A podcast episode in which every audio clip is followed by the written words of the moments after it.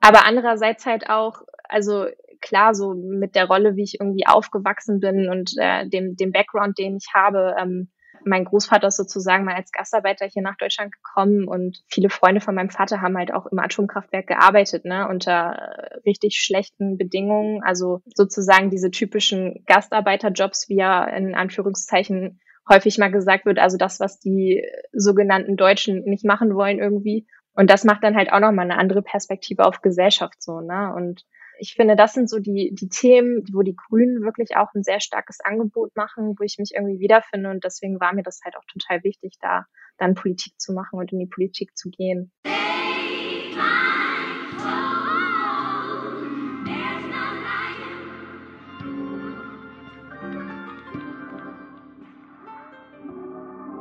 Und ja, das ist der Made in Germany Podcast. Junior mein Name und ich habe heute die Ehre, mit Sina Demiran sprechen zu dürfen. Wie geht's dir, Sina?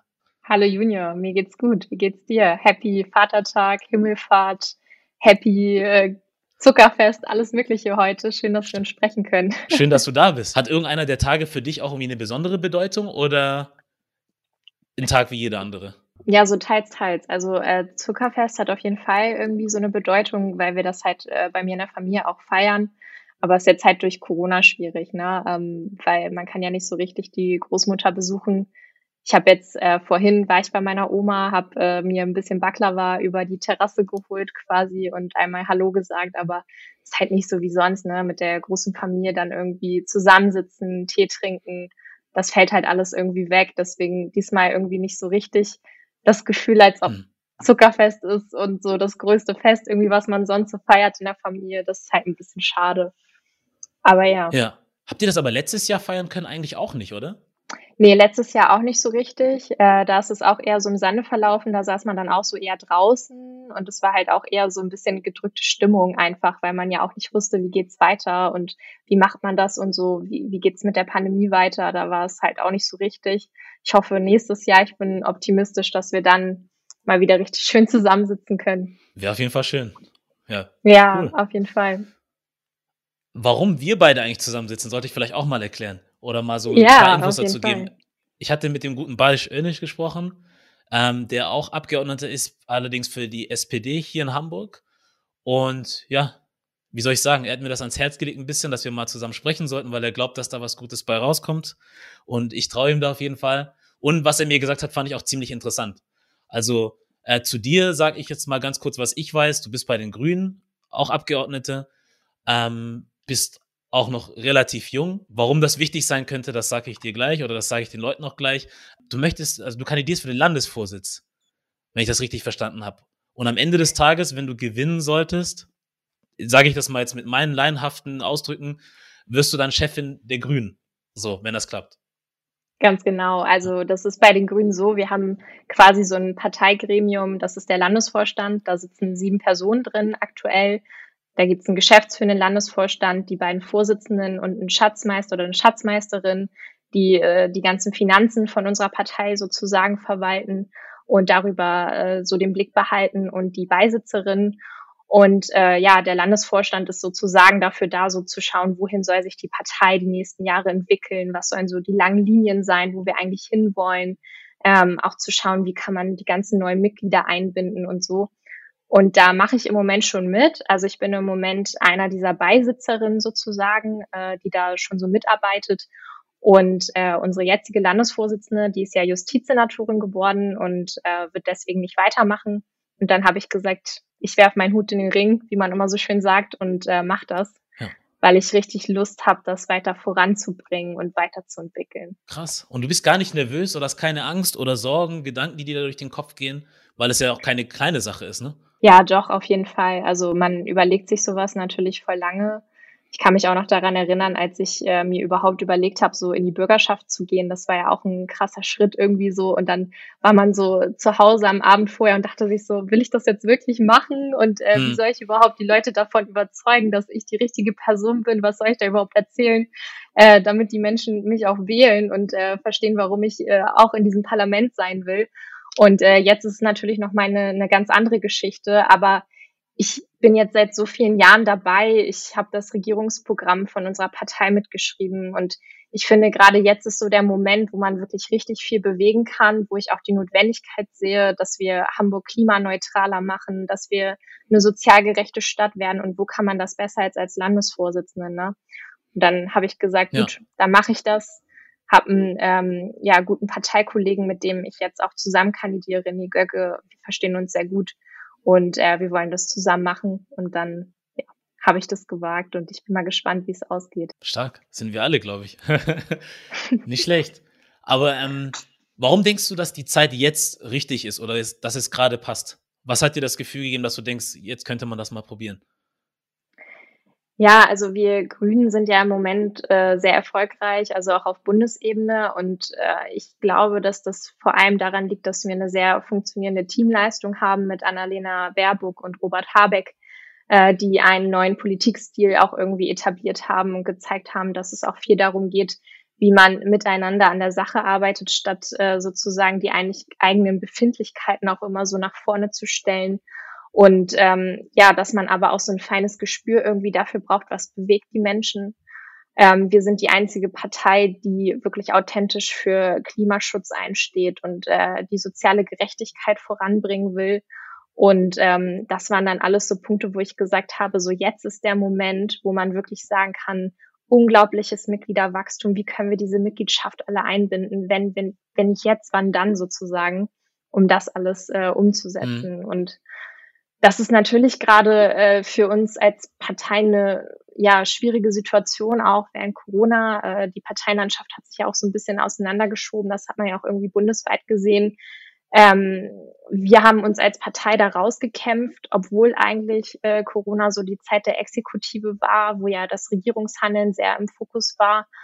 Und ähm, mhm. ja, wir hatten da nicht wirklich so den Rückenwind und haben es halt trotzdem geschafft. Und das gibt einen halt auch super Motivation irgendwie. Ne? Und ähm, ja, das ja, waren so die Punkte irgendwie, warum ich dann gedacht habe, so jetzt der Punkt, das auch zu tun. Du hast jetzt auch Klimawandel ja. schon ein paar Mal angesprochen. Das scheint dir auch irgendwie wichtig zu sein.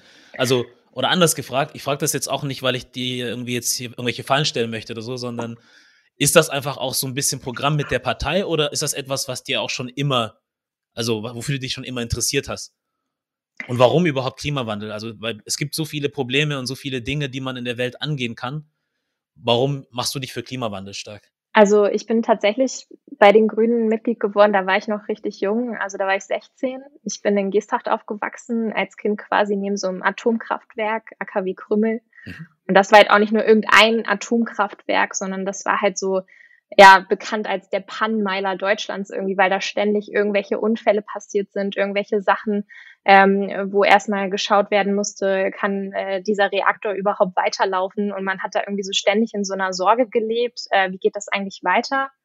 Und das hat irgendwie bei mir ausgelöst, dass ich mich schon richtig früh so in der Jugendzeit damit so befasst habe, was bedeutet es eigentlich so, auf welche Energie wir setzen, was machen wir eigentlich so mit unserer Umwelt auch für die nächsten Generationen.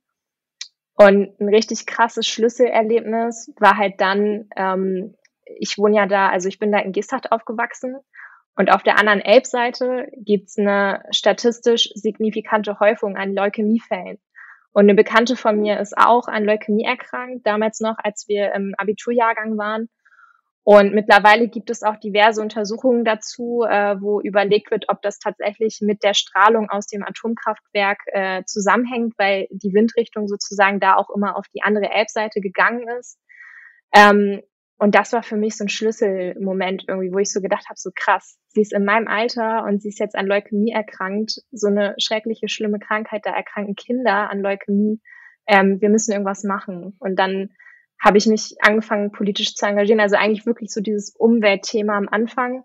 Aber andererseits halt auch, also klar, so mit der Rolle, wie ich irgendwie aufgewachsen bin und äh, dem, dem Background, den ich habe, ähm, meine, meine Großvater, mein Großvater ist sozusagen mal als Gastarbeiter hier nach Deutschland gekommen und ähm, viele Freunde von meinem Vater haben halt auch im Atomkraftwerk gearbeitet, ne, unter richtig schlechten Bedingungen. Also ja, sozusagen diese typischen Gastarbeiterjobs, wie ja in Anführungszeichen häufig mal gesagt wird, also das, was die sogenannten Deutschen nicht machen wollen irgendwie.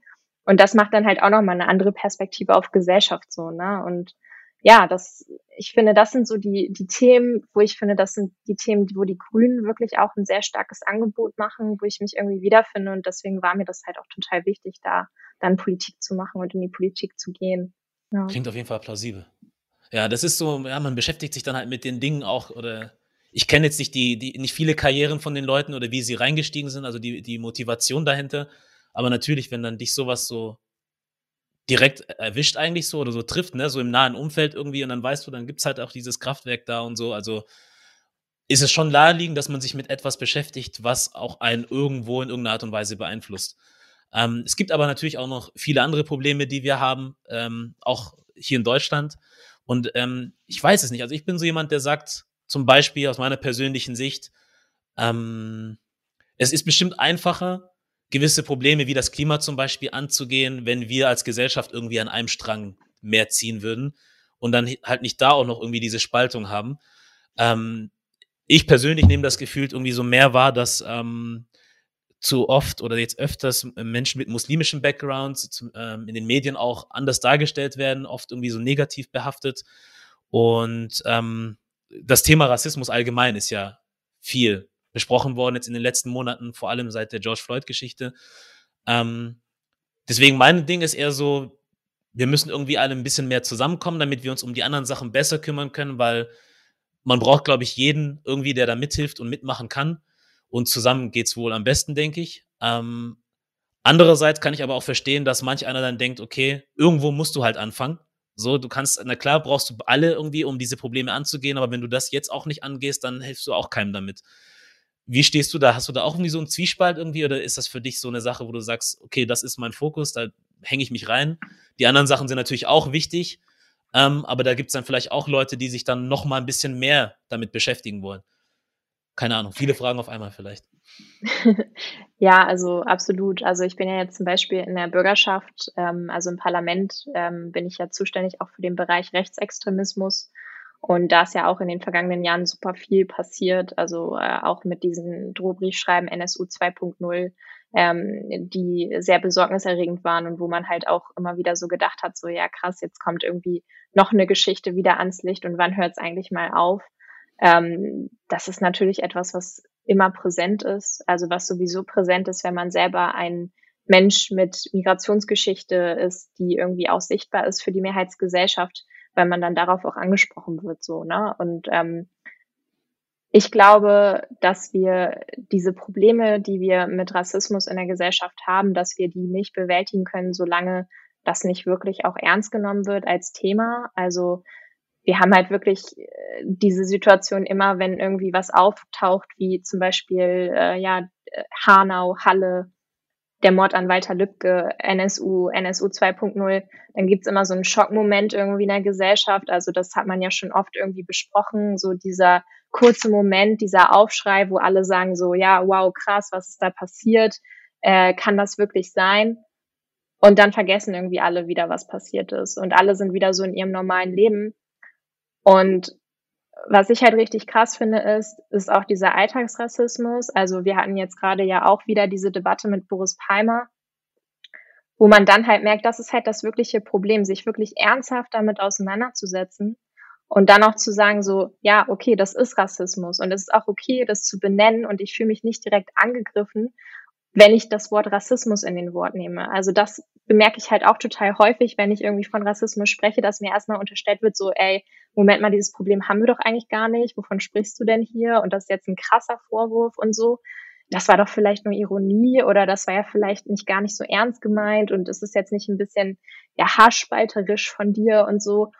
Und das ist, glaube ich, noch so dieses Grundproblem insgesamt in Deutschland, dass man nicht offen über Rassismus sprechen kann und dass die Sensibilisierung fehlt, sich wirklich ernsthaft damit auseinanderzusetzen und wirklich zu sagen, okay, ja, wir haben da ein Problem in verschiedenen Strukturen und wir müssen daran und das fängt halt bei Alltagsrassismus an.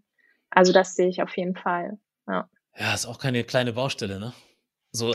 Nee. Hast du manchmal so einen Moment, ich weiß gar nicht, ob ich dich das so fragen kann, aber es würde mich wirklich interessieren, wo du manchmal denkst, das ist so eine Sache, mit der ich mich eigentlich gar nicht so richtig beschäftigen will, weil es nervt irgendwie. Also du hast dein ganzes Leben irgendwie in irgendeiner Art und Weise damit zu tun gehabt, so und würdest auch gern einfach mal den Ausknopf drücken, so. aber kannst es ja, nicht machen. Total, total. Also ich meine, das ist ja auch ein belastendes Thema, ne? Und ähm, was für mich immer total wichtig war, auch wenn ich jetzt in die Politik gegangen bin, ist, ich will nicht die alleinige Ansprechpartnerin jetzt sein für das Thema Migrationspolitik oder Antirassismus, nur weil ich selber davon betroffen bin. So, ich finde, meine Perspektive ist total wichtig, weil ich kann vielleicht noch mal stärker aufzeigen, wo sind eigentlich so diese typischen gläsernen Denken, von denen immer alle sprechen und ja, wie kam es überhaupt dazu, dass ich es trotzdem zum Beispiel geschafft habe, ins Parlament zu kommen, obwohl das eigentlich nicht dem Regelfall entspricht, wenn man so einen Background hat, so was eigentlich schon an sich traurig ist.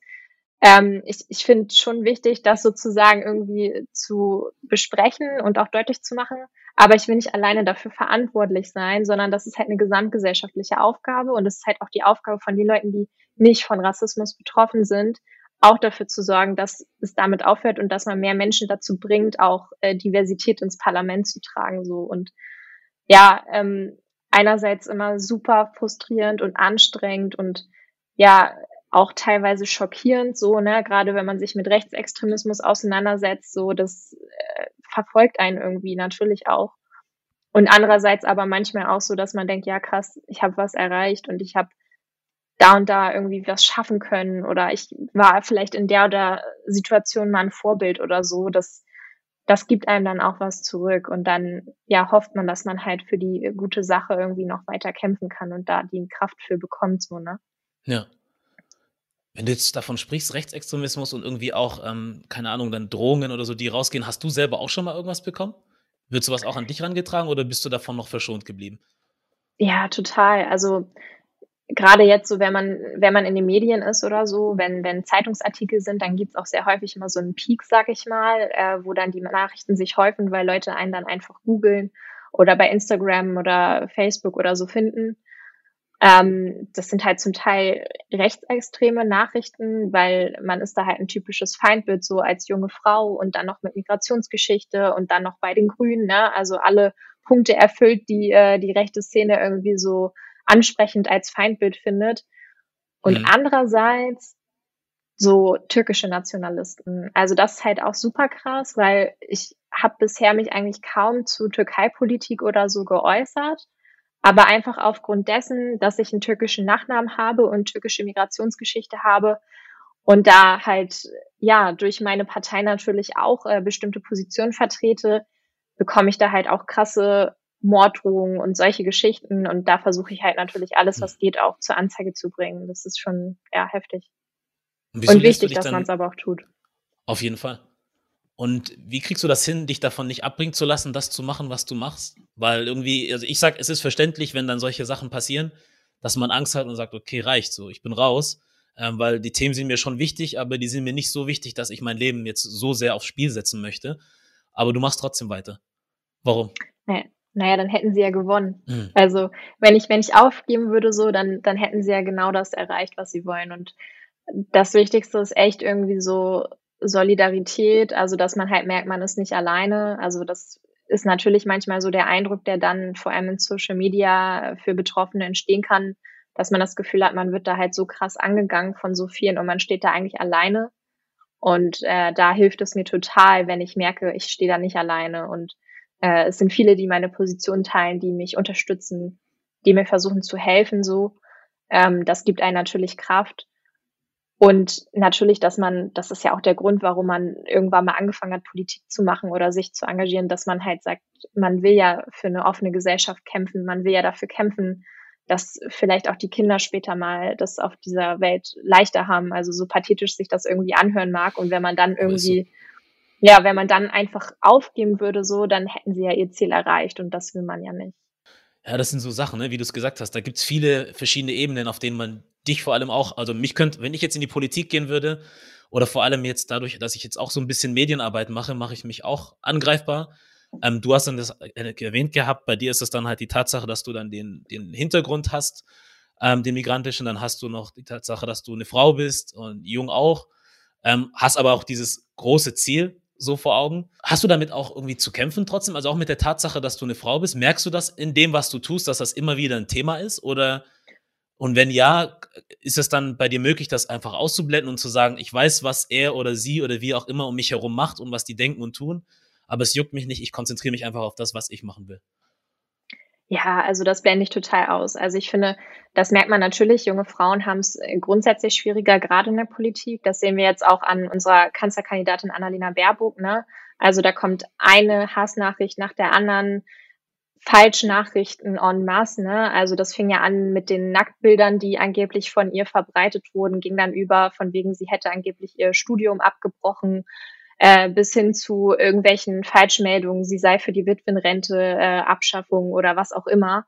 Ähm, äh, da sieht man halt einen großen Unterschied, weil sie eine junge Frau ist, die sagt, ich möchte Verantwortung übernehmen. Und da gibt's ja auch von Amnesty und äh, anderen auch Studien drüber, dass äh, vor allem junge Frauen ja im Fokus von Hate Speech sind, weil man sozusagen in dieses Feindbild passt. Also das sieht man auch bei der identitären Bewegung. Ne? Die haben ja teilweise auch so einen Leitfaden richtig, äh, das nennen die dann Infokrieg, wo genau drinne steht, naja, junge Frauen sind leichte Ziele, die kann man halt gut angreifen im Netz ähm, und dann möglichst auch auf das Äußerliche äh, angehen und all solche Geschichten, ne, damit man da möglichst verletzend auch vorgeht, um sie so Stück für Stück zu dekonstruieren. Und hm. das finde ich halt schon krass. Und das merke ich natürlich auch selber, dass man da als junge Frau äh, ganz anders wahrgenommen wird und dann halt schon immer noch mal so die Frage kommt, ja, hast du denn überhaupt die Erfahrung und ähm, das Durchsetzungsvermögen und all solche Geschichten, ne? Und ähm, da muss man halt dann immer wieder versuchen, das irgendwie, ja, immer wieder darauf zu beziehen, dass das halt daran liegt, dass man als junge Frau in der Politik ist. Wie nennt sich diese Geschichte, die du gerade nochmal genannt hast? Info? Genau, äh, Infokrieg. Infokrieg nennen die Infokrieg. das. Mhm. Krass. Und dann gibt es ja dann wirklich so irgendwo auch äh, so fast schon Anleitungen dafür, wie man gegen Leute vorgehen muss, damit man sie irgendwie Stück für Stück fertig machen kann. Ja, genau. Das also das ist halt, das ist halt in der rechten Szene richtig äh, weit verbreitet so.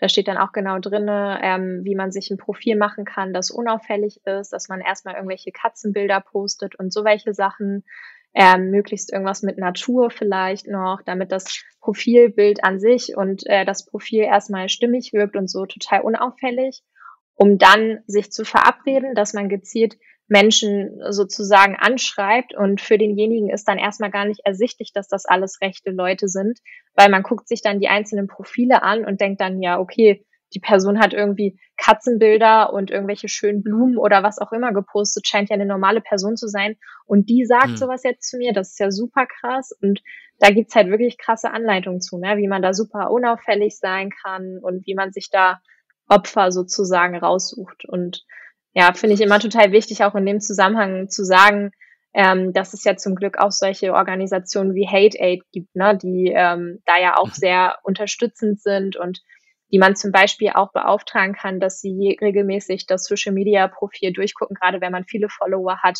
ähm, was davon zur Anzeige gebracht werden kann und was nicht. Ähm, da können die sehr gut helfen und Ansprechpartner sein auch, ja. Da sieht man, wie man Energie aufbringen kann oder wie man sie, sagen wir mal, auf der einen Seite für was Gutes einsetzen kann oder halt auch für was Schlechtes komplett. Also ich, für mich ist es Vergeudung, so, vergeudete Zeit und was auch immer. Ähm, sich irgendwie so einer Sache hinzugeben, wo man halt äh, seinen Hass nimmt irgendwie und dann, weißt du, also ein Profil aufzubauen und dann erstmal so zu erscheinen, als wäre man ein normaler Mensch und dann irgendwie langsam anzufangen mit diesen komischen anderen Sachen, wo ich sage, also mir ist es schon, mir fällt es schon schwer, überhaupt einen negativen Kommentar unter ein YouTube-Video zu schreiben. So. Ja. Habe ich noch nie gemacht. Ich glaube, ich werde auch nie damit anfangen. Und selbst wenn, dann denke ich mir, ich könnte die Energie anders aufbringen. Aber dass sich Menschen wirklich so krass organisieren können, um halt Leute irgendwie attackieren zu wollen oder fertig machen zu wollen. Und dann gibt's halt Leute wie dich oder Balsch zum Beispiel, die ich kennenlernen durfte, oder Aminata zum Beispiel in äh, Kiel oder Orkan Özdemir in äh, Berlin von der SPD. So, ne, also so, du guckst dir das so an, da gibt's halt beide Enden irgendwie so auf diesem Zahnstrahl und dann hier ist komplett negativ und da ist komplett positiv. So, das ist verrückt, wie man halt das, also ja, Energie aufbringen kann. Ja, absolut, oh. absolut. Wahnsinn. Ich hatte ja vorhin gesagt gehabt, dass ich ja mit Barisch auch gesprochen hatte. Und ähm, was ich für mich, was hatte ich auch bei ihm erwähnt gehabt, was ich für mich irgendwie selber gelernt habe, ist so, also ich habe früher immer so gerne auf die, sag ich mal, ganz große Bühne geschaut, ne? Dass ich gesagt habe, die Bundeskanzlerin jetzt in unserem Fall zum Beispiel muss dafür sorgen, dass in unserem Land alles besser läuft. So. Ähm, in den USA Präsident auch dort genauso. Ähm, bis ich irgendwann mal für mich verstanden habe, dass man irgendwie, also ich sehe das so, wenn man Probleme lösen möchte, muss man halt von innen heraus anfangen. Also sage ich mal, bei dir selber irgendwie erstmal gucken, dass du selber ein bisschen klarkommst mit dir selber und mit der Welt. Und wenn du zum Beispiel jemand bist, der oder die Person, die Familie hat, Kinder hat oder auch Leute, die in deinem nahen Umfeld sind, also du kannst ja auch Brüder und Schwester haben, so, ähm, die ein gewisses Gedankengut haben, das nicht zur, wie sage ich das jetzt mal, dazu beiträgt, dass wir als Gesellschaft richtig zusammenleben können, weil du gewisse Werte beigebracht bekommst, die einfach nicht förderlich sind, was das angeht. Das heißt, du kannst eigentlich von innen heraus schon sehr viel machen, aber selten gucken wir irgendwie da drauf, was wir selber machen können, sondern wir schauen immer und sagen, er oder sie muss machen. Und dann habe ich mir gedacht, nee, lass mal von innen heraus anfangen, so im nahen Umfeld, dann vielleicht auch irgendwie, keine Ahnung, im Dorf. So, da musst du ja auch zum Beispiel wählen, so wer der Bürgermeister jetzt in diesem Dorf wird. Und dann geht das dann nochmal weiter und nochmal weiter und nochmal weiter. Deswegen, ja, lange Rede, kurzer Sinn. Lokale Politik ist super wichtig, denke ich. Ähm, wie siehst du das und vor allem, was ist so dein Ziel oder was ist so dein Gedanke, wenn wir jetzt an, über Hamburg sprechen? Ja, absolut. Also ich fange mal an irgendwie so, ich bin ja auch in der Schule. Also in Hamburg haben wir ja die Situation, dass wir nicht nur im Parlament sind als Landtagsabgeordnete, sondern parallel halt noch einen Job haben und ich bin halt Lehrerin und ich unterrichte ja auch Politik. Mhm. Und ich merke, dass äh, ich Schülerinnen besonders dann gut erreichen kann, wenn wir einfach mal so im Alltag ansetzen. Ne? Also wie kann ich mich überhaupt zum Beispiel im System Schule politisch beteiligen? Wie kann ich zum Beispiel eine Schülerinnenvertretung oder so machen? Ne? Und das ist ja schon so Politik im Kleinen direkt so aus dem Alltag gegriffen, wo man dann merkt, ja, okay, ich kann hier eigentlich was bewirken, ich kann hier was gestalten und was machen. Und das setzt sich dann ja sofort in der Bezirksversammlung heißt das bei uns in Hamburg dann in den Kommunalparlamenten sozusagen und auch in Hamburg so selber. Und in Hamburg sind wir ja zum Beispiel gerade dabei, dass wir gucken, wie können wir eigentlich eine lebenswerte Stadt gestalten, wo jeder mit äh, der Mobilität äh, so vorankommt, wie er möchte, dass man mit dem Fahrrad äh, alles gut erreichen kann. Äh, eine naturnahe Stadt, also dass man zum Beispiel darüber spricht, wie kann ich Fassaden begrünen, wie kann ich Begegnungsplätze schaffen, wie können Kinder auch Raum haben, wo sie spielen können und nicht immer nur Straßen sozusagen das Stadtbild bestimmen. Und das sind ja Sachen, die wir alle hier in Hamburg bestimmen. Ne? Und genauso auch, wenn wir uns im Kampf gegen Rechts einsetzen, dann können wir sagen, ja, wir machen hier zum Beispiel in Hamburg ein Kompetenznetzwerk gegen Rechtsextremismus, wo wir dafür sorgen, dass halt Rechtsextremismus nicht nur immer in der Innenbehörde, also bei Polizei und so äh, bekämpft wird, sondern dass das halt auch ein Thema ist für die Schule, für Bildung, für Kultur, für Sozialpolitik und so.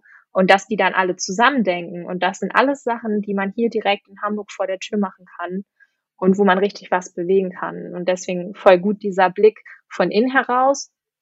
Und gleichzeitig, also ich mache ja hier in Hamburg viel und äh, mache hier sozusagen Politik, gleichzeitig aber auch zu sehen, dass es trotzdem wichtig ist, sich sozusagen auch zu vernetzen und zu gucken, wie kann man das auch in anderen Bundesländern machen, wie können wir das auch auf Bundesebene aus unserer Partei zum Beispiel tragen, dass man da auch bundesweit äh, dran arbeiten kann an bestimmten Themen, ne? Also wie man das auch verzahnt, so ist voll wichtig, ja.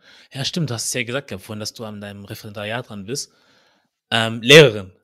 Sehr gut. Genau. Ja, das heißt, du bist irgendwie auf allen möglichen Ebenen politisch aktiv, also wirklich als Politikerin, aber auch in dem, was du beruflich machst. War das irgendwie auch ein Gedanke bei dir, dass du deswegen auch Lehrerin sein wollen würdest? Oder hast du erst später so gemerkt, ha, eigentlich mit dem, was ich hier mache, das, das, das passt wieder zusammen mit dem großen Ganzen eigentlich, dass du sagst, okay, keine Ahnung, es kann ja sein, dass manche Menschen einfach nur ein Talent in sich sehen, Menschen was beibringen zu wollen und dass das die einzige Motivation ist so am Anfang, aber nicht so diesen Aspekt sehen, ich könnte jetzt hier zum Beispiel auch schon im Sinne für die, also was die Integration jetzt betrifft zum Beispiel, Weichen legen. Dass zum Beispiel ein Kind dich zu sehen bekommt und durch dich nochmal ein anderes Bild erlebt als, sage ich jetzt mal, die stereotypische Kopftuchtragende Frau, die anscheinend nur putzt, so. Oder ähm, dass man einfach schon gewisse, also ich, ich, ich weiß jetzt nicht, wie ich das sagen soll. Ich finde, es ist, klingt auch wie so, wie so eine Floskel, dieses Kinder sind die Zukunft, aber sie sind es halt auch wirklich. Und ich habe halt manchmal so das Gefühl, dass am Anfang noch nicht, also nicht so viel getan wurde, wie man tun kann, weil ähm, wenn man sehr, sehr früh ansetzt, also da kannst du ja noch die Kinder am besten beeinflussen, aber auch zum Positiven, ne? Wenn sie irgendwann mal an so einem gewissen Punkt sind, wo sie an, zu einem gewissen Alter herangereift sind und so ein bisschen gefestigt sind, dann ist es viel schwieriger, sie abzuholen. Ähm, lange Rede, kurzer Sinn. Hast du diese Wichtigkeit in deiner Tätigkeit oder in deiner angehenden Tätigkeit schon gesehen, als du sie angegangen bist so, oder kam die Realisierung erst später? Also ich muss sagen, es hat sich ja echt richtig viel verändert so in den vergangenen Jahren. Ne? Also wenn ich so daran zurückdenke, als ich zur Schule gegangen bin, dann ist mir schon aufgefallen, dass die einzigen Menschen, die äh, türkische Migrationsgeschichte zum Beispiel hatten oder türkisch sprechen konnten, unser Hausmeister war und die Putzkräfte sozusagen in der Schule.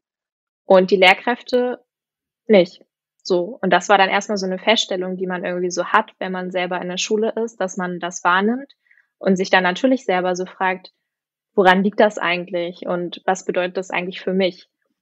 Und ich muss sagen, dass ich dann in der Schulzeit auch, ich hatte tolle Lehrer, ich hatte aber auch Lehrer, die nicht so toll waren, die mich äh, deutlich spüren lassen haben, dass sie mich für weniger intelligent halten aufgrund meines Backgrounds. Ich glaube, das erfahren viele Kinder und das war für mich ein Erlebnis, wo ich gedacht habe, ich will zeigen, dass das auch anders geht, dass man eine Lehrerin sein kann, die sehr darauf achtet, dass sie für alle Kinder irgendwie so den Blick hat und nicht irgendwie dann plötzlich aus dem Blick verliert, dass man da wirklich individuelle Menschen vor sich stehen hat, die alle ein großes Potenzial in sich tragen. Ähm, und deswegen habe ich mich irgendwann mal entschieden, dass ich Lehrerin sein will. Und ähm, natürlich habe ich mich für das Fach Politik entschieden, weil ich mich natürlich auch für Politik interessiere und ähm, ja auch gerne Politikwissenschaft studieren wollte in Berlin.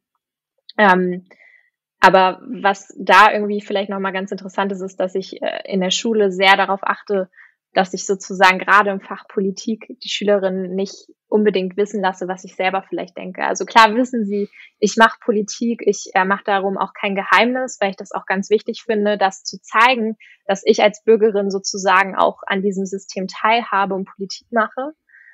Aber ich versuche dann besonders im Unterricht gerade äh, konservativ zu sein, damit sie auf jeden Fall nicht das Gefühl haben, dass wir jetzt hier die grüne Parteipolitik diskutieren, sondern da wirklich richtig kontrovers über Dinge sprechen.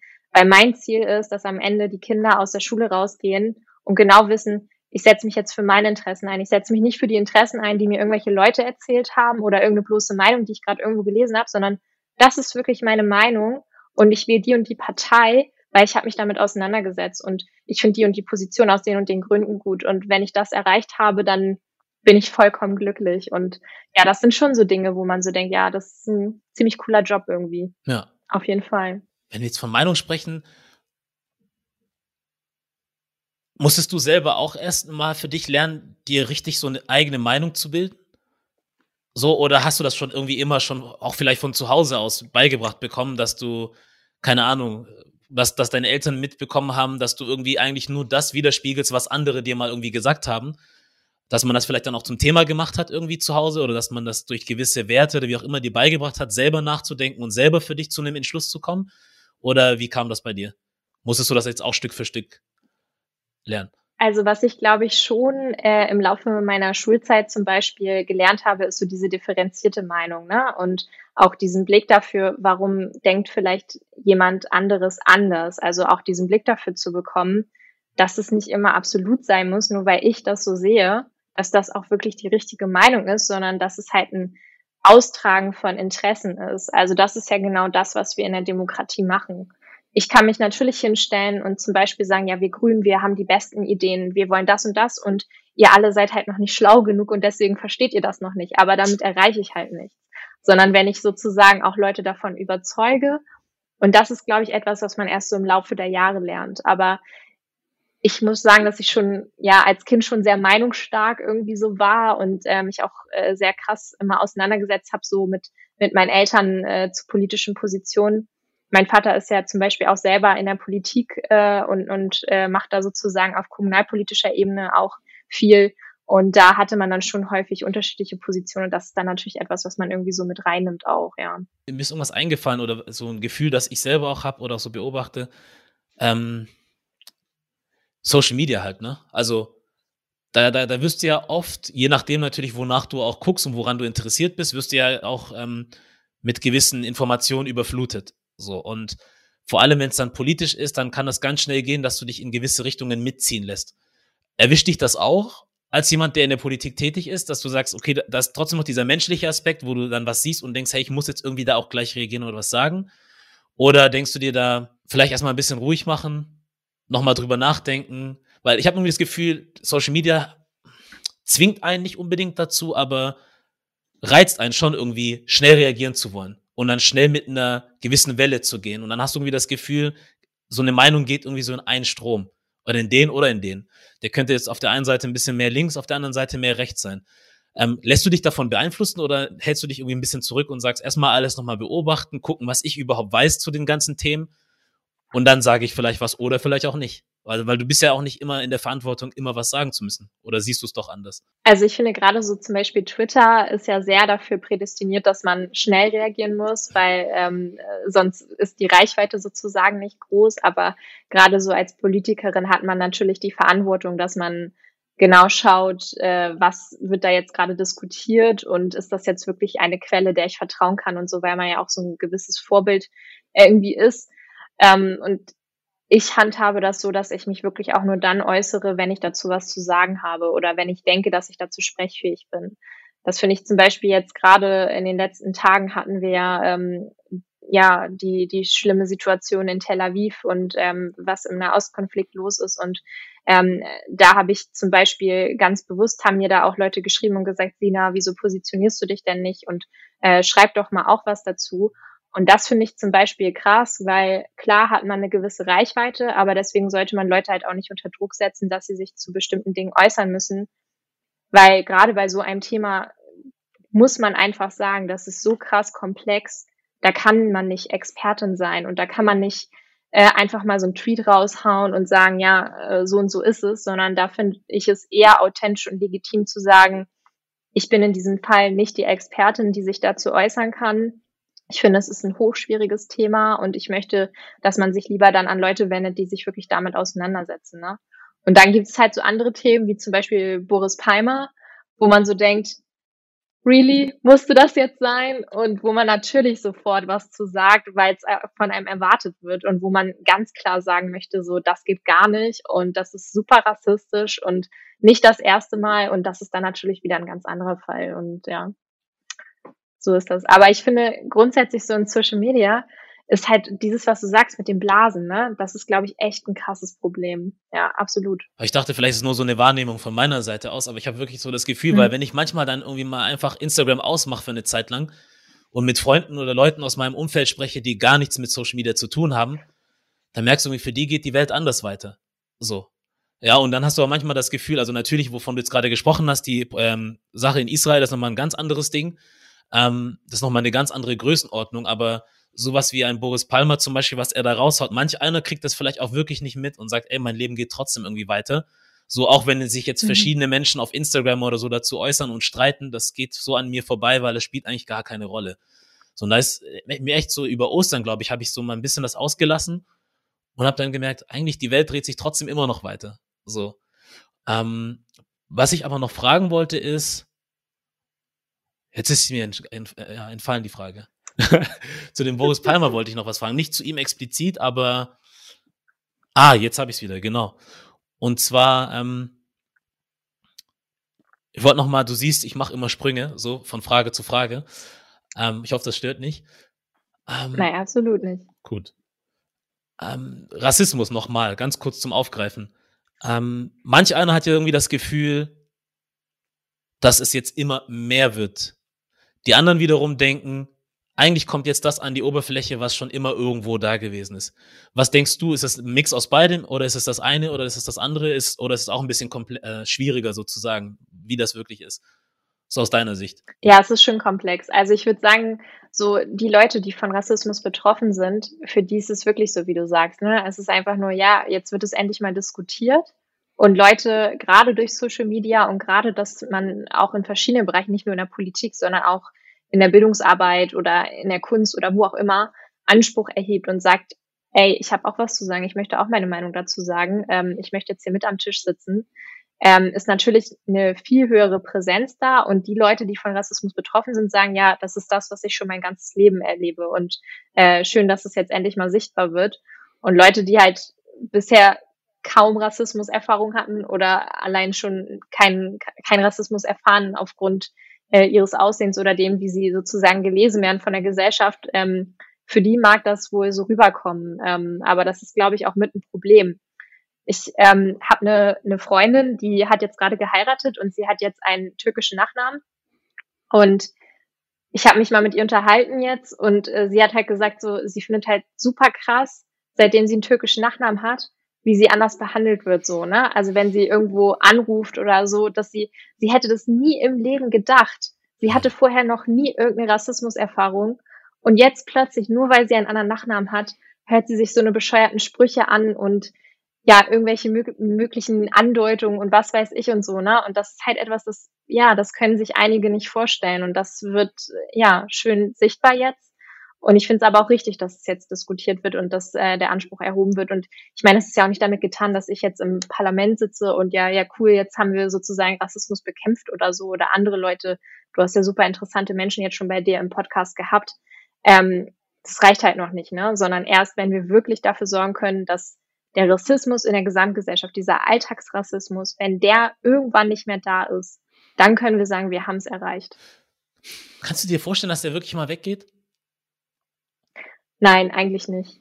Also äh, das wäre natürlich eine schöne Vorstellung. Ich glaube, das ist ein langer, langer Weg, weil wir sind ja alle in einer rassistischen Gesellschaft irgendwie aufgewachsen. Wir wurden so sozialisiert, ob wir wollen oder nicht.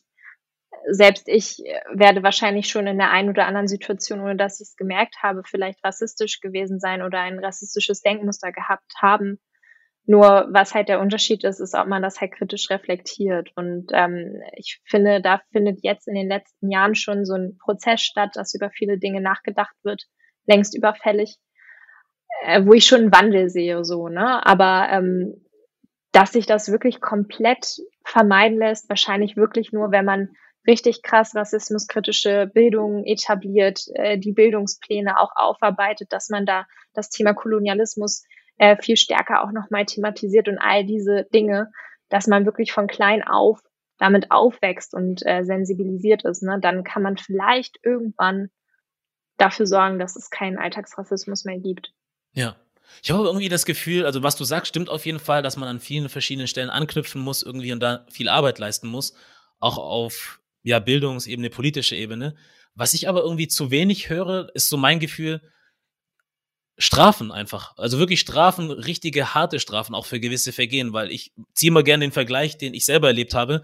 Also in England zum Beispiel habe ich meine Zeit lang gelebt und da habe ich es einfach mitbekommen. Also da gibt's natürlich auch Rassismus, so. Den gibt's überall auf der ganzen Welt, aber der wird noch mal ein bisschen anders gehandhabt, so vom Staat, so dass man sagt, da wird halt jeder in die Verantwortung gezogen, so. Du als Polizist wirst in die Verantwortung gezogen, wenn du nicht handelst. Also du kannst zwar sagen, keine Ahnung, jetzt, ich mag keine pakistanischen Menschen, weil viele pakistanische Menschen dort leben und du irgendwelche Vorstellungen hast, dass sie dir die Arbeitsplätze nehmen oder was auch immer. Fakt ist aber, wenn was passiert und du deiner, deiner Tätigkeit nicht nachgehst oder deiner Pflicht, dann kann man dich halt auch dafür belangen und da hast halt auch gar keinen Bock drauf. Das heißt, so oder so, du bist halt gezwungen, was machen zu müssen, ob du es jetzt für richtig hältst oder falsch, das ist deine Sache so im Kopf, aber handeln musst du, weil sonst bist du mit dran. Und genauso als jemand, der rassistisch handelt, da kommen die Konsequenzen. So, du kannst es dir nicht aussuchen. So, und da gibt's dann halt auch nicht sowas wie, ja, aber hast du das wirklich so gehört? Hat er das wirklich so gemeint? Sondern, ja, weißt du, ja. so, da kannst du dich aufregen, wie du willst, du kannst meinen, was du willst, aber Fakt ist, wenn du dich falsch verhältst, gibt's eine Strafe. Und ich habe irgendwie hier das Gefühl, es gibt zwar schon irgendwie gewisse Strafen, die verhängt werden, aber erstmal für jemanden wie mich zum Beispiel zu beweisen, dass was passiert ist, ist schwierig, also sehr, sehr schwierig. Und ähm, da fehlt mir das irgendwie so ein bisschen. Einfach so mal ein bisschen so die, die, die, keine Ahnung, wie man sie nennen möchte. Harte Hand oder keine Ahnung, harte Faust, wie auch immer, ich kenne die Sprichwörter nicht. du weißt, was ich meine. Also, ja. Da fehlt es einfach so ein bisschen an Strenge. So. Ähm, was denkst du, wenn du was dazu sagen kannst oder darfst? Ja, absolut. Also wir brauchen da wirklich auch Strukturen, äh, wo man sich wirklich stärker dran wenden kann. Also wir haben ja jetzt zum Beispiel die Hinweisstelle, äh, an die man sich wenden kann hier in Hamburg. Ähm, das ist ne, schon mal total super. Wir brauchen aber auch eine unabhängige Polizeibeschwerdestelle, so wie es zum Beispiel in Schleswig-Holstein ja auch der Fall ist, dass da halt auch ganz anders auf äh, Polizeiarbeit geguckt wird oder grundsätzlich darauf, äh, wie wir mit solchen Dingen umgehen. Ne? Weil, wie du schon sagst, dann kommt halt erstmal so dieser Vorwurf so, ja, aber war es denn jetzt wirklich Rassismus und bist du dir denn sicher, ne? Und diese verunsichernden Fragen, das ist halt, das darf halt nicht passieren. Und das kann halt nur passieren, wenn man dann auch in all den staatlichen Institutionen, egal wo, wirklich auch so eine Sensibilisierung schafft, ne? Und darüber spricht und ja, Maßnahmen sozusagen auch politisch schafft. Und das ist ja unsere Aufgabe auch als Politikerin, dafür zu sorgen, dass man halt nicht nur drüber redet, so ja, das ist alles voll krass schlimm und ähm, wir sind alle irgendwie äh, da mit drinne und wir haben vielleicht auch selber Rassismuserfahrungen gemacht, sondern auch zu überlegen, was können wir da politisch tun, wie können wir politisch handeln. Und ähm, ich hoffe, dass zum Beispiel das Kompetenznetzwerk Rechtsextremismus, was jetzt ja in Gang kommt, ähm, dass das zum Beispiel mit eine Maßnahme ist, wo Rechtsextremismus als ein Problem gesehen wird, was nicht nur die Polizei bearbeiten soll, sondern wo wirklich alle Behörden gemeinsam arbeiten, damit wirklich konsequenter auch gehandelt werden kann. Ne? Und da muss auf jeden Fall noch viel passieren. Was wird in Schleswig-Holstein anders gemacht? Äh, die äh, Polizeibeschwerdestelle ist da komplett unabhängig, ähm, also nicht weisungsbefugt sozusagen und äh, das finde ich total super ähm, weil dann sozusagen Betroffene sich an diese Beschwerdestelle direkt wenden können und keine Sorge in irgendeiner Form, auch wenn sie vielleicht nicht begründet sein muss, ähm, dass das irgendwie Folgen hat oder dass äh, sie da irgendwie Sorgen haben müssen, dass die Polizei sich gegenseitig deckt oder so. Und das ist natürlich total super. Sollte das dann nicht irgendwie ein Ziel sein? Also sollte das nicht etwas sein, was man in ganz Deutschland haben wollen würde? Ja, also zum Beispiel in Dänemark oder in anderen skandinavischen Ländern hat man das tatsächlich schon seit Jahren. Also das ist äh, was total Normales, ähm, was dazugehört. Und ich hoffe, dass wir da in Deutschland langfristig auch hinkommen, ne? dass wir in allen Bundesländern solche unabhängigen Beschwerdestellen haben, wo es überhaupt gar kein Problem ist, dass man äh, sagt, ich habe hier ein äh, Problem, ich möchte mich gerne beschweren, ich bin mit dem und dem Verhalten nicht einverstanden. Das hast du ja eigentlich überall, in jedem Unternehmen, in in der Schule hast du auch Beschwerdesysteme und so, ne? Ähm, das brauchst du halt einfach, gerade da, wo es um Machthierarchien äh, und so geht, ne? Und das wäre natürlich super, wenn wir das hinbekommen. Wäre auf jeden Fall nicht verkehrt. Und vor allem denke ich auch, das sollte im Interesse aller sein eigentlich. Ne? Also ich denke, wenn man irgendwie Politik macht und also nicht nur diese Politik, von der wir vorhin gesprochen haben, dass du zum Beispiel als Lehrerin was machen kannst oder auch im Einzelnen. So, selbst wenn du jetzt vielleicht, keine Ahnung, einer älteren Dame irgendwie mit ihren Einkäufen hilfst, ist das auch wahrscheinlich eine Form von Politik. So. Ähm, aber ich rede jetzt halt von den Leuten, die halt dann in gewissen Sitzen sitzen so und halt dann ähm, über die Menschen nochmal auf einer anderen auf einem anderen Level entscheiden können oder mitentscheiden können, da erwarte ich dann halt schon eigentlich, dass wenn man im Dienste der Menschen ist und auch von den Leuten gewählt wird, dass man halt auch für sie handelt oder agiert und da finde ich es halt komisch, wenn dann halt, keine Ahnung, das in Kiel irgendwie jetzt schon machbar ist, aber dann nicht alle anderen mit nachziehen. Das müsste eigentlich ratzfatz gehen, weil eigentlich sollte es ja in unserem alle Interesse sein, dass wir alle auf eine gewisse Art und Weise fair leben können und dann halt auch unsere Probleme an die Leute rantragen können und die dann halt auch ernsthaft behandelt werden. Deswegen bin ich mal gespannt, wie das sich entwickelt. So. Ja, absolut. Ja. Absolut. Ähm, Nochmal kurz zurück nach Hamburg. Ähm, wenn du jetzt mal so guckst, was ist denn für dich jetzt, ähm, wir haben ja darüber gesprochen, über, über gewisse Dinge, aber gibt es irgendwie ganz dringende Sachen, die man angehen muss aus deiner Sicht? Oder geht es uns eigentlich ziemlich gut im Großen und Ganzen? Also in Hamburg haben wir tatsächlich äh, ja nicht so ein großes Problem mit Rechtsextremismus wie in anderen Bundesländern. Äh, das ist natürlich schon mal erfreulich, aber äh, trotzdem ist das Problem natürlich präsent. Und ein anderes großes Problem, was wir in Hamburg haben, ist ja das Thema soziale Gerechtigkeit. Ne? Also Hamburg ist ja mit einer der reichsten Städte Deutschlands und trotzdem haben wir sehr viele Kinder, die in Familien leben, die Transferleistung bekommen, also Hartz IV. Ähm, und das ist äh, eine Situation, wo man sich wirklich überlegen muss, wie kann man eigentlich diese soziale Spaltung äh, verbessern? Wie kann man zum Beispiel dafür sorgen, dass gerade Schulen in sogenannten schwierigen Lagen besser unterstützt werden? Ähm, das sind so Punkte, wo ich denke, das muss auf jeden Fall die nächsten Jahre passieren. Und natürlich auch, dass Hamburg klimaneutral wird. Du merkst, Klima ja. ist mir wichtig. ist auch gut, ja. ist auch gut. Ja, ja. ja. ja auf jeden Fall. Wie kriegt man denn sowas hin, dass da so eine gewisse Fairness geschaffen wird? Irgendwie, weil das ist, ich finde es ein bisschen schwierig. Also der, der, Ansatz ist gut, der ist auch richtig, aber es ist irgendwo doch schwierig, ne? Weil wie, also was ist denn schuld daran, dass Kinder dazu, also dass es Kinder gibt, die in diesen, in diesen ähm, Zuständen aufwachsen? Weil Kinder haben ja also auch, ja, die entscheiden ja nicht viel mit. Sage ich jetzt mal so blöd. Also vieles ist dann was, was, also was die Eltern dann betrifft oder trifft, das tröpfelt dann runter auf die Kinder. So, wenn jetzt zum Beispiel Eltern, äh, sage ich mal, aus Syrien kommen und eigentlich dort studierte Architekten sind, aber dann hier nicht als Architekten arbeiten dürfen, weil irgendwas nicht anerkannt wird oder so, ähm, ist das blöd für die. So. Oder wenn sie überhaupt gar keine Arbeitserlaubnis erstmal kriegen. Und dann trifft es die Kinder halt auch. Also heißt das, macht man das dann auf der Ebene irgendwie, dass man dann versucht, den Leuten gewisse Möglichkeiten zu schaffen? Oder reden wir halt auch davon, hey, es gibt aber auch Menschen, die haben viel zu viel oder sehr, sehr viel. Und wie gucken wir, dass wir da irgendwie so eine, eine, eine Mitte finden? Weil ich, ich, ich kann beide Seiten verstehen.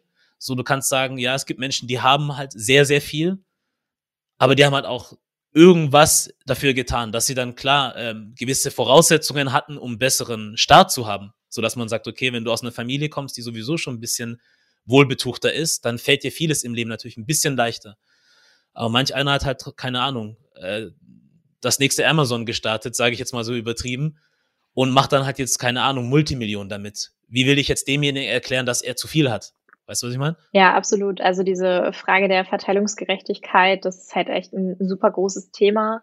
Ähm, und, und Fakt ist aber tatsächlich ja auch, dass der meiste Reichtum, also die reichsten zwei Prozent in Deutschland sozusagen, äh, dass das halt nicht so diese typische Geschichte ist vom Tellerwäscher zum Millionär, sondern dass das halt hauptsächlich Erbschaften sind sozusagen. Und da muss man sich dann natürlich schon fragen, ist das wirklich eine soziale gerechte Gesellschaft, wenn jemand sozusagen aufgrund von jahrzehntelanger Erbschaft äh, in, in Reichtum lebt und deswegen einfach mal krass bessere Bildungschancen hat oder die Chance hat, an eine Universität zu kommen, als ein Kind, das in einer Sozialbauwohnung aufwächst, so, ne? Also, ähm, wenn ich das irgendwie so vergleiche, äh, meine Cousine wohnt mit ihren zwei Kindern in einer Dreizimmerwohnung in Hamburg-Rotenburgsort. Ähm, und die beiden Mädels teilen sich ein Zimmer, die sind auch total happy und so und sie äh, versucht die auch super gut zu unterstützen.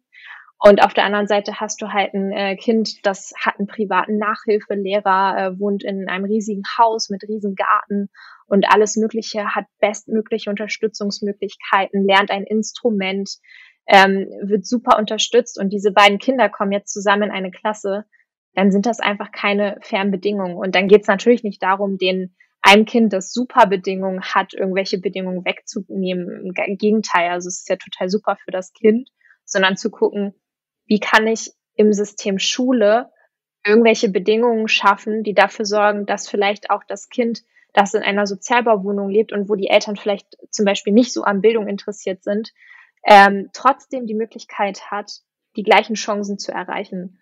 Und das haben wir in Deutschland einfach nicht.